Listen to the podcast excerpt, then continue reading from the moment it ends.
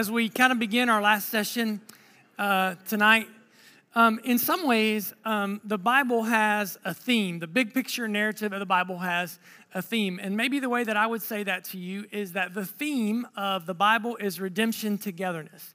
And by that, I mean the theme of the Bible is how God brings uh, man, uh, us, to himself. He brings the two uh, together through redemption. And the Old Testament tells that story pointing towards Jesus, and the New Testament recounts the story in a lot of ways of Jesus about how God brings those two together. And so, what we've kind of emphasized um, is looking at that from an Old Testament perspective, kind of working through some very familiar, for the most part, uh, characters in the Old Testament. And so, we're going to kind of land tonight uh, a little bit later in the Old Testament on one of the characters that maybe is a little bit lesser known, uh, a guy named Amos.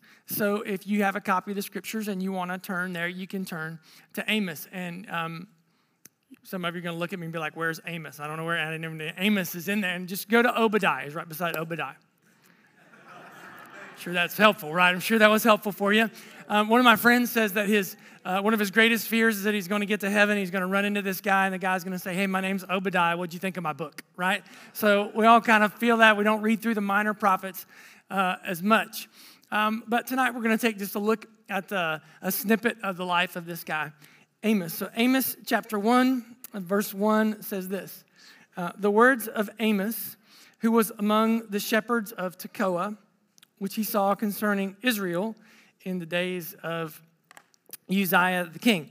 Now, one of the things that you learn real quick about Amos is that Amos is not a professional prophet. That's not his job. He describes himself not as a prophet, but he says, Hey, I'm a shepherd. But he does say, uh, he gives us kind of a clue. He says he's a shepherd in the days of Uzziah, the king of Israel. And what we know about the days of Uzziah was um, things were a little bit different. Syria up north of Israel was struggling. Uh, Egypt, for the first time in oh, a couple of centuries, south of Israel was struggling.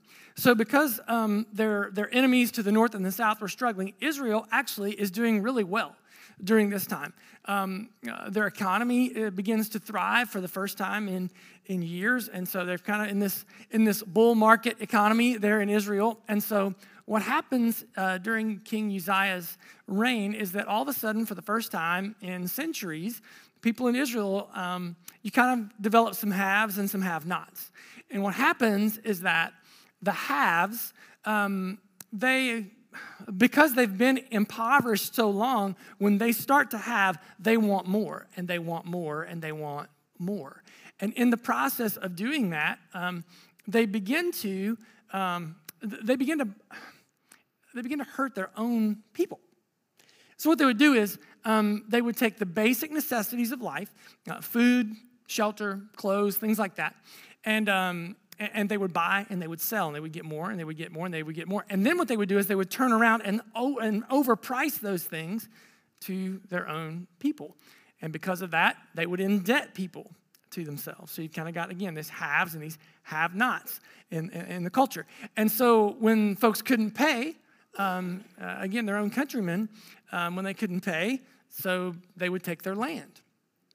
And when they still couldn't pay, then they would take their children from them and they would sell their own countrymen. They would sell those folks, they would sell their children into slavery to get more.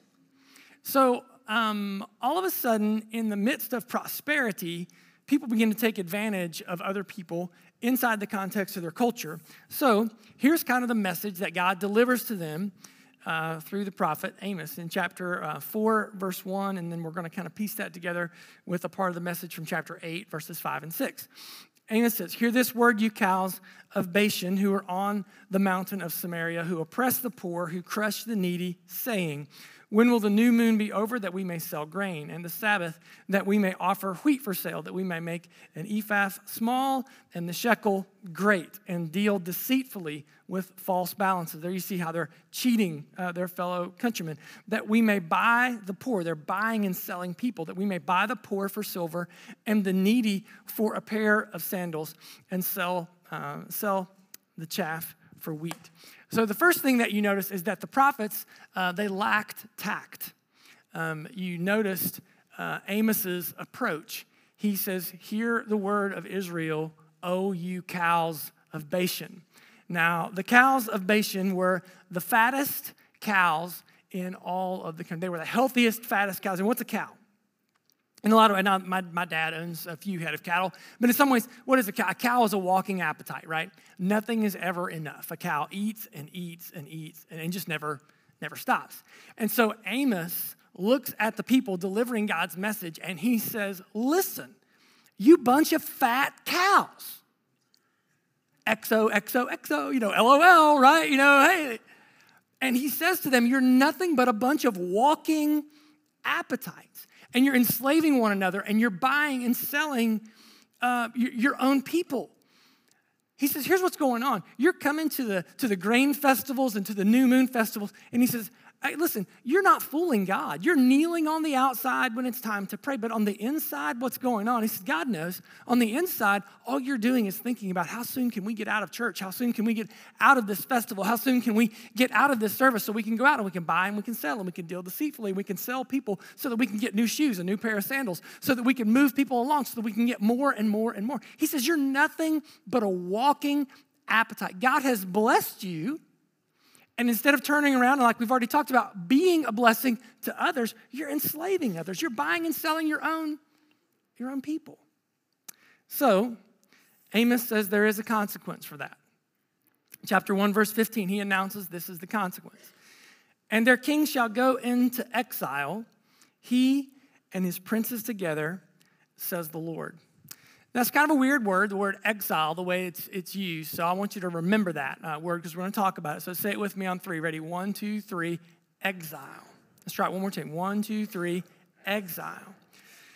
So the exile is not a crisis in Israel's history, it is the crisis in the history of Israel. And what happens uh, in, in the exile is that this other nation rises to power, the nation of Babylon.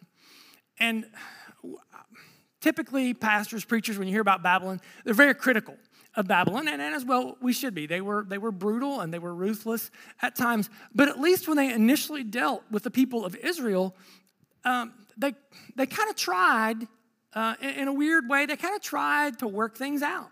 They, um, they, they came in, they found a puppet king, they established a puppet king and put him over Israel, a guy named Zedekiah. And they said, Listen, you're one of the, the people of Israel, so you rule them, you listen to us. He was, you know, again, he was a parrot king, but he said, You listen to us, you rule the people, and we'll, we'll make it work. And Zedekiah, he does that for a while. And after a while, Zedekiah gets a little bit too big for his britches, and he thinks that, you know, he's going to stand up to Babylon. So he decides to rebel. And Babylon comes in and they besiege Jerusalem and they overthrow uh, Zedekiah and they overthrow his little mini regime that he had put together. And, and Zedekiah had 10 sons. And so here's how Babylon deals with Zedekiah they roll out all of his 10 sons, put them right in front of him. And Babylon, they murder all 10 sons one at a time, right in front of Zedekiah. And then they take a hot piece of iron and they poke both of his eyes out so that the last thing Zedekiah ever sees is the death of all 10 of his sons. To know that he has no line anymore on the throne. And then what Babylon does is they said, listen, we're done, we're done with this process. We're done with this thing where we're trying to help and you know let you people stay here. It's we're, we're taking you. And that's what they do. And that's the exile. And here's how the exile worked. Here's the Bible's description of what happens in the exile. Second Kings uh, chapter 2. Here's how the Bible describes it. And he, he being the leader of Babylon, and he carried away all Jerusalem and all the officials and all the mighty men of valor, 10,000 captives, all the craftsmen and the smiths, and none remained except the poorest people, uh, uh, the poorest people of the land. So the irony, obviously, is that Babylon comes in, they take all the leaders, they take all the sharp, what they think are the sharp people, all the financial minds, all the people who are living in prosperity. So the people from Israel, right, who were exploiting their own brothers and sisters, the people who were enslaving and buying and selling their own countrymen, when it comes to the exile, those are the people who get exploited. The leaders who were exploiting people are the ones that Babylon takes away and makes them, they were enslaving their own brothers. Those are the ones who get enslaved and they're taken away in the exile. So they're taken away to Babylon, they're treated like slaves. And not just in their life, but certainly in our lives as well. When, when moments of exile come along, um, an exile seems like an end, but in a lot of ways, an exile is a moment of new beginning. It's sometimes an exile seems like a dead end, there's no hope, there's despair, there's no way around it, but God uses it to create a new beginning in our lives. Um, I listened to a Christian psychologist talk about a shift that occurred in our country about 50 years ago. When you talk about as a parent, when you talk about uh, parental discipline, up until that point, till about 50 or so years ago, corporal punishment um, was really the, the main form of parental discipline. But about 50 years ago, a new means of, uh, of discipline kind of came onto the scene in America, and the new means of discipline for your kids no longer necessarily corporal uh, punishment, but what's it called? Time out, exactly right. So we wanted to change how we began to discipline our kids. And so we thought about time out. So time out, you take a chair, you sit the child down in the chair, and you want the child to sit there and kind of kind of think it through. I don't know about you, but growing up as a kid, my dad and mom, they weren't, they didn't get along with that. I don't, that new form of discipline. I would have loved time out whenever I was a kid, right? Whenever, whenever I got in trouble. But today, there is another shift that's kind of occurring in discipline in our, uh, in our country because um, as, as parents grow up, they're kind of uh, concerned that time out uh, may have negative consequences that are too strong for our kids. And so, even time out is beginning to kind of uh, change and shift. And you can see it in uh, the fact that there are now timeout chairs for sale. You can buy a timeout chair. And I've got some pictures of them that I'll show you. Um, I'll throw up uh, the first one of those uh, pictures. Um, there you go. I don't, I don't know if, if you can uh, if you can read that. Um, let me see, I think I wrote it down here in the note. I think it says, uh, time to think about the things that you do, but always remember that I love you. want to make time out nice and sweet, right? We want to make it as good as we as good as we can. Um, I'll show you a, a, another one that you can buy off Amazon. Uh, this is less of a timeout chair and more of a timeout throne, right? That your child gets to go sit in whenever it's time for them to experience discipline. And I, I think whoever sits in that throne is probably the one who's in charge, right? I think that we that, that you sit. Um, I'll show you a third one. This one's my favorite. You do the crime, you do the time. I like, I like that third one. The, the purpose of timeout is what? Is that you want to take your child, you want to put them in a chair, and you want to give them the time and the space to reflect on what they've done in hopes that what? That they will change their behavior. The exile, in some ways, is very similar to that. The children of Israel taken into a different country. They're put in a different situation, put in a different circumstance. And I would say, from God's perspective, part of the process of that was that hopefully they would reflect on how they've lived, how they've fallen into patterns of idolatry, how they've let other things rule their lives instead of allowing God to rule their lives, and that hopefully they would reflect on that, repent, turn back to God, and change their behavior. But again, I want to say to you that an exile is not necessarily an end, but a new beginning. So maybe you're here tonight, and maybe you're uh, maybe maybe you're maybe you're single and you would love to be married. You'd love to move on in your life, take that next step, and you're frustrated by that.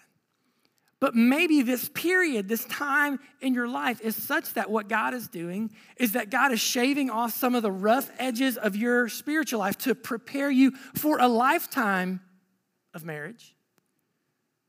Cultural statistics say 90% of us uh, will take that step at some point in our lives. So maybe what God's doing is He's, he's taking off the rough edges and preparing you during this time. Maybe exile is not the end. Maybe it's a preparation time for something that's new, a new beginning. Or maybe you're here and maybe you jumped into uh, a business venture and it was like, I can't miss, no doubt about it. We're gonna get together and this is gonna create like passive streams of income uh, for us for the rest of our lives. And and it fell apart. And you kind of lost your shirt in this deal. And you think, man, what, what am I gonna, what am I gonna do? And maybe I would say to you, maybe this is not the end, but maybe rather God's gonna use this in your life to create a new beginning, to teach you something about Himself. Time for you to reflect on you and your heart and what God's doing around you. Maybe, uh, maybe you're going through a difficult situation uh, with a child, and maybe it feels like exile to you and it feels lonely and it kind of feels despair. But maybe what God could be doing in you is He's trying to create some healthy self differentiation between you and, and your child to understand that your child's success and your success are not the same thing. That the reason that God has given us children, they're not our kids, they're His kids. He just puts them in our hands to raise up and point back to Him and let them go. And that means at times they're going to make some of the same mistakes that we did. They're going to, they're going to commit some of the same sins that we did, as much as we don't want that and we don't see that, and we don't, we're, we're not for it. But sometimes what happens is we live so close to our kids that how they do is how we feel we do. And we forget that they're not ours, they're His. Or maybe you're here and you're going through a tough stretch in your marriage. And there's some, there's some dissonance there, and there's some, there's some friction that's, that's going on in that space. I can't tell you how many times in ministry I've had uh, men who have come to me after a difficult stretch in their marriage, and they've said something along the lines of, you know, I can't believe, I can't believe how long in my marriage I, I thought that I was loving my wife, but what I was really doing was I was just manipulating my wife or trying to manipulate my wife to get her to do what I wanted her to do to make me happy, but I wasn't loving her. And in those moments, the exile feels like the end, but the exile is really kind of a, a, window, if you will. It's a new beginning, it's a new way for you to learn, feel, think, understand God's perspective on your heart and your life. And so, what happens is that the exile becomes a new beginning. Think about it from this perspective. In the New Testament, God gives birth to the church. And when he gives birth to the church, uh, one of the leaders is the Apostle Paul. Paul is launched throughout Asia. And when he goes into Asia and he plants churches, you read through the book of Acts, where does he go? Most of the time, not all the time, but he goes to cities. And when he goes to cities, where does he go in the city? He goes to the synagogue, right? He goes to the synagogue, he begins to teach there. Where do those synagogues come from? You ever think about that? Where do these little pockets of Jewish people throughout Asia Minor come from? How did Jewish people get there? These are the leftover people from the exile in the Old Testament. These are the people that gathered in pockets in these places all over Asia Minor that were spread through the exile. So, in reality, the exile was not just punitive, the exile was God's plan. It was God's plan to spread the gospel throughout. The exile was God's secret weapon, if you can say that, to grow the kingdom long before it ever came to be in the New Testament. It wasn't the end as much as it was a beginning. So, what these exile moments teach us, they teach you, they teach me, um, they teach us about the difference between our, uh, the need that we have between hypocrisy and integrity.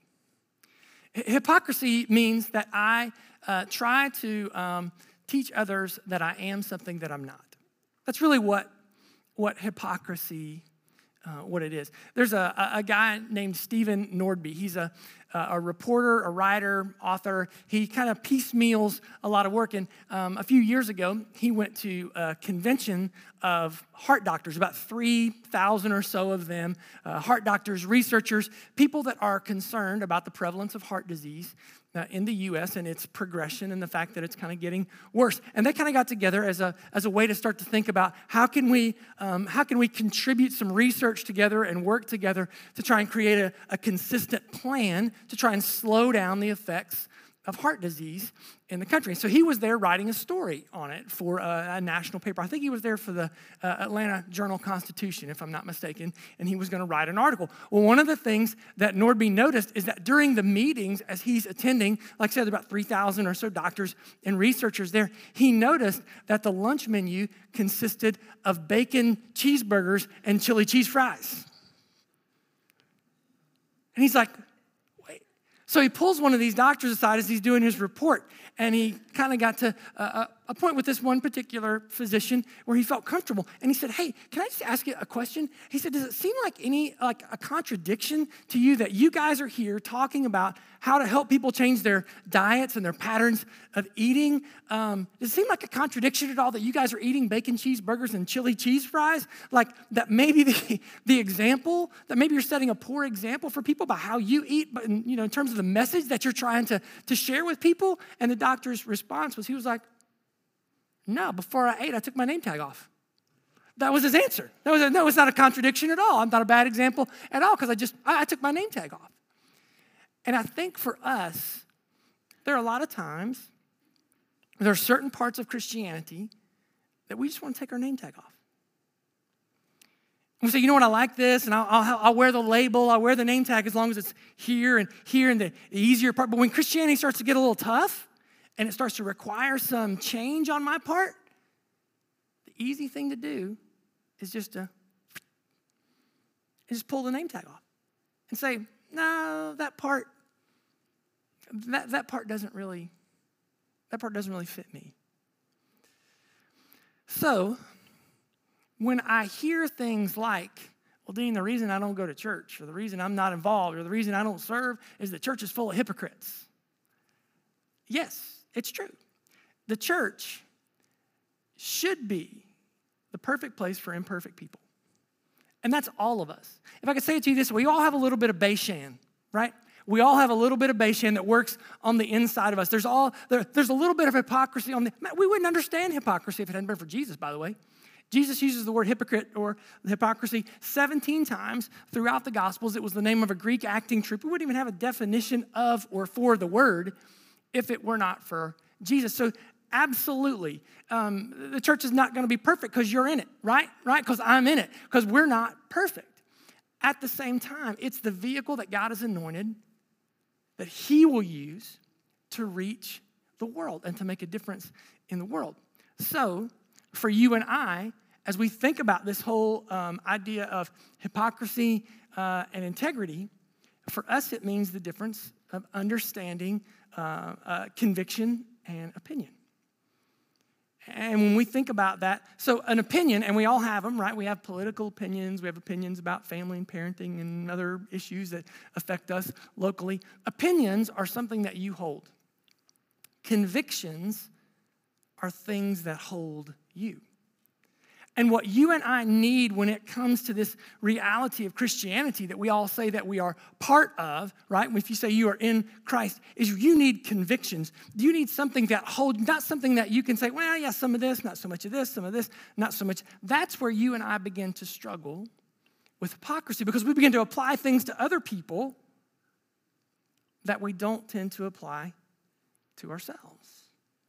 And so, what happens in hypocrisy is that it ends up being there are two yous, if I can say it to you that way. There's the public you, and there's the private you. And when the gap grows between the public you and the private you, the greater your struggle with the issue of hypocrisy. It is possible, because of the finished work of Jesus on the cross, for those two people to be the same.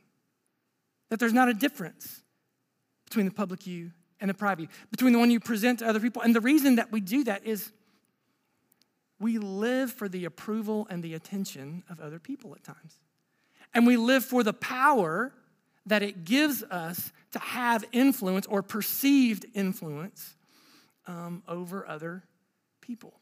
It is possible for you and I to die to our need for the approval of other people and the misuse of power that we use to try and manipulate um, other people.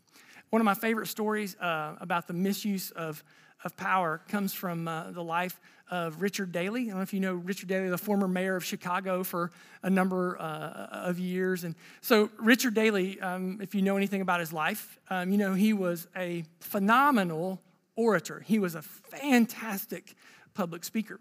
And so one time, uh, one of Richard Daley's uh, speechwriters came to him and said, You know, Mayor Daley, um, I need a raise. I'm not earning enough uh, to live. And his direct quote from Richard Daley to his speechwriter was Listen, I'm not paying you more. It should be enough that you get to work for a great American hero like me. That's what he said to the speechwriter. Now, Daley was famous that he was such a good orator that he didn't read his speeches before he gave them. A speechwriter would write a speech, hand it to him, he would stand up and deliver it, and it was, it was great. I mean, it was flawless the way that, that he could do it. So, um, one particular day it was Veterans Day, so they marched in some veterans, and uh, they brought, because it was him, there was going to be some national media attention that they were there, and so the speech was given to him, and Daley stands up uh, to give the speech. And in the speech, he gets real impassioned. And the, the, the writer who, who had written the speech, you know, he, he wrote some stuff in there that just you know, really kind of stoked Daley and it kind of stoked the crowd. And he said, you know, nowadays everybody's forgot about the veterans. He said, everybody forgets about the veterans. But he said, I want you to know, I have not forgotten about the veterans. And he's looking down and he's reading the speech. And he said, so today, I'm announcing a 17 point plan that requires the coordination of a federal, state, and local government to better serve our veterans. And whenever he said that, well, the veterans in the room kind of sat up on the edge of their seat. And the media in the room kind of sat up on the edge of their seat. They're like a 17 point plan that's going to require the coordination of federal, state, and local government. Richard Daley was anxious to hear about this plan as well because he had never heard of a 17 point plan that had been created. And he turns the next page in his speech, and what's written on the next page says, You're on your own now, you great American hero. And that's all it says. And you know, you and I, we hear stories, right, like that, and we're like, he deserves that, right? He, he would manipulate or he would do, you know, treat a speechwriter uh, that way. But the reality is, there's more of Richard Daley in you and me um, than we would probably like, uh, than we would probably like to admit. And so, what you and I need is to be held by the conviction of God that He would use our lives at His bidding, not at our own, to make a difference, um, to make a difference in the world. Let me, let, me, let me give you the Amos perspective this way on the exile. In their world, when you read the Old Testament, and you've seen this, a lot of times God is referred to the God, uh, he's referred to as the God of Israel. Their world, you were the God of a country, you were the God of land. So sometimes you read uh, the Bible and you read things like, oh, the gods of Moab or uh, the gods of Ammon, or you were the God of a piece of, of dirt, of a place. So, an example of that, remember uh, in the Old Testament when uh, Elisha heals um, uh, Naaman, right? The foreigner, the foreigner who had leprosy. And Elisha heals him of leprosy. You remember what, um, what Naaman said that, uh, that he wanted? Um, what is that? Second Kings chapter 5. Yeah, here's what Naaman says. Um, he says, Please let there be given to your servant two mule loads of earth, for from now on your servant will not offer burnt offering or sacrifice to any God but the Lord. So it's this whole idea that God is the God of a piece of dirt. So Naaman says, Well, I've got to take two mule loads of dirt back with me because I want to worship God. So I can only worship God on Jewish or Hebrew dirt. And so the idea was whenever your God and another God, whenever two countries got into uh, a spat, the idea is that it was not just two countries that fought, but it was the gods of two countries um, that, that fought one another. And so, even in the Old Testament, Naaman had this idea that I've got to be on certain soil to worship a certain God. And again, that chronological, that historical snobbery, we look at that and we say, well, that's a crazy. Uh, it's not really that crazy if you think about it. Because how many people in our culture think about when you think about worship, what do they think? I got to be at church on Sunday to I got to be on God's soil in God's building because that's where you worship on Sunday, and then I go and live my life. It's, it's not, it's not all that different. But what was amazing to the Hebrews, when they were taken away in the exile, for the first time, they were taken, God's dirt was taken over. That was unthinkable to them. when we started this narrative journey on Sunday, we started with Abraham, right? Going to Canaan, to the promised land, the place that God said, This is mine. This is where your, this is where my people who are going to be your seed are going to be, and they're going to number the, the stars of the heaven and the sands of the sea. And this promised land is your land. And when you end in the, uh, in the Old Testament, what happens is God's dirt is taken over. It's unthinkable to them. But God describes the exile differently, a different perspective. Uh, Daniel uh, chapter 1, verse 2, whenever Daniel gives us this description, here's the way Daniel says it. And the Lord gave Jehoiakim, the king of Judah, into his hand with some of the vessels of the house of God. It's not that the God of Babylon was stronger than the God of Israel. That's not why they took over the dirt. It's that God gave the people into the hand. God gave up his dirt. Why would he do that? Why would God voluntarily lose? Well, because God's sovereign and he understands that by losing, the exile is not an end, but it's a new beginning.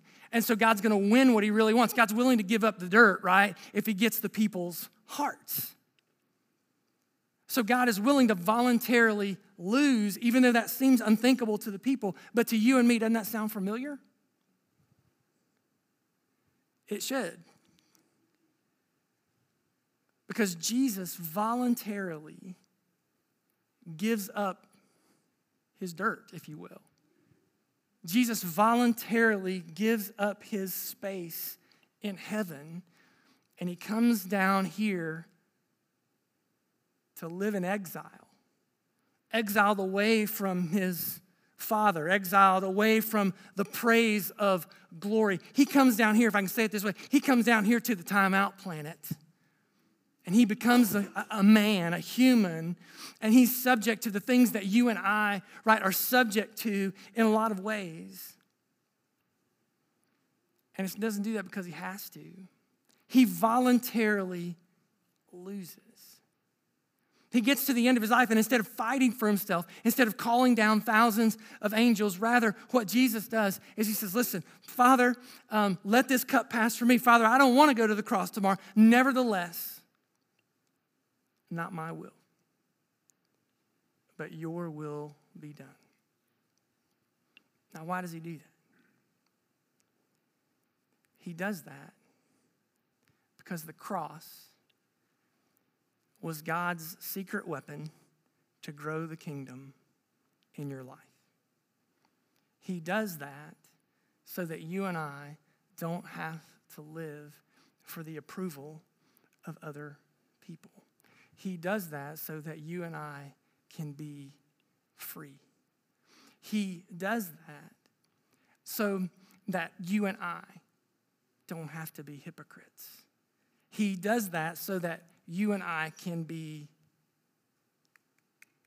whole. So that we can live in fellowship with Him. The secret weapon throughout the whole Old Testament is that everything sets up the gospel. Jesus Christ coming, giving his life for your sin and my sin, so that God could bring us back together with him, so that we could have life and life more abundantly. Let's pray together. Father, thank you for the richness of your kindness and your blessing to us. That God, certainly we see it in the life of great men like Abraham and Moses. And then, God, we even see it through ones that are even more obscure, ones like Amos. And God, as we look through the pages of both the Old Testament and the New, over and over and over again, we see your great love for us in the person of Christ given for our sins. God, I pray that you would help us to, to live, to believe, to own, to appropriate, to preach the gospel to ourselves on a regular basis. To love you, to follow you all the days of our lives. It's in your name we pray. Amen.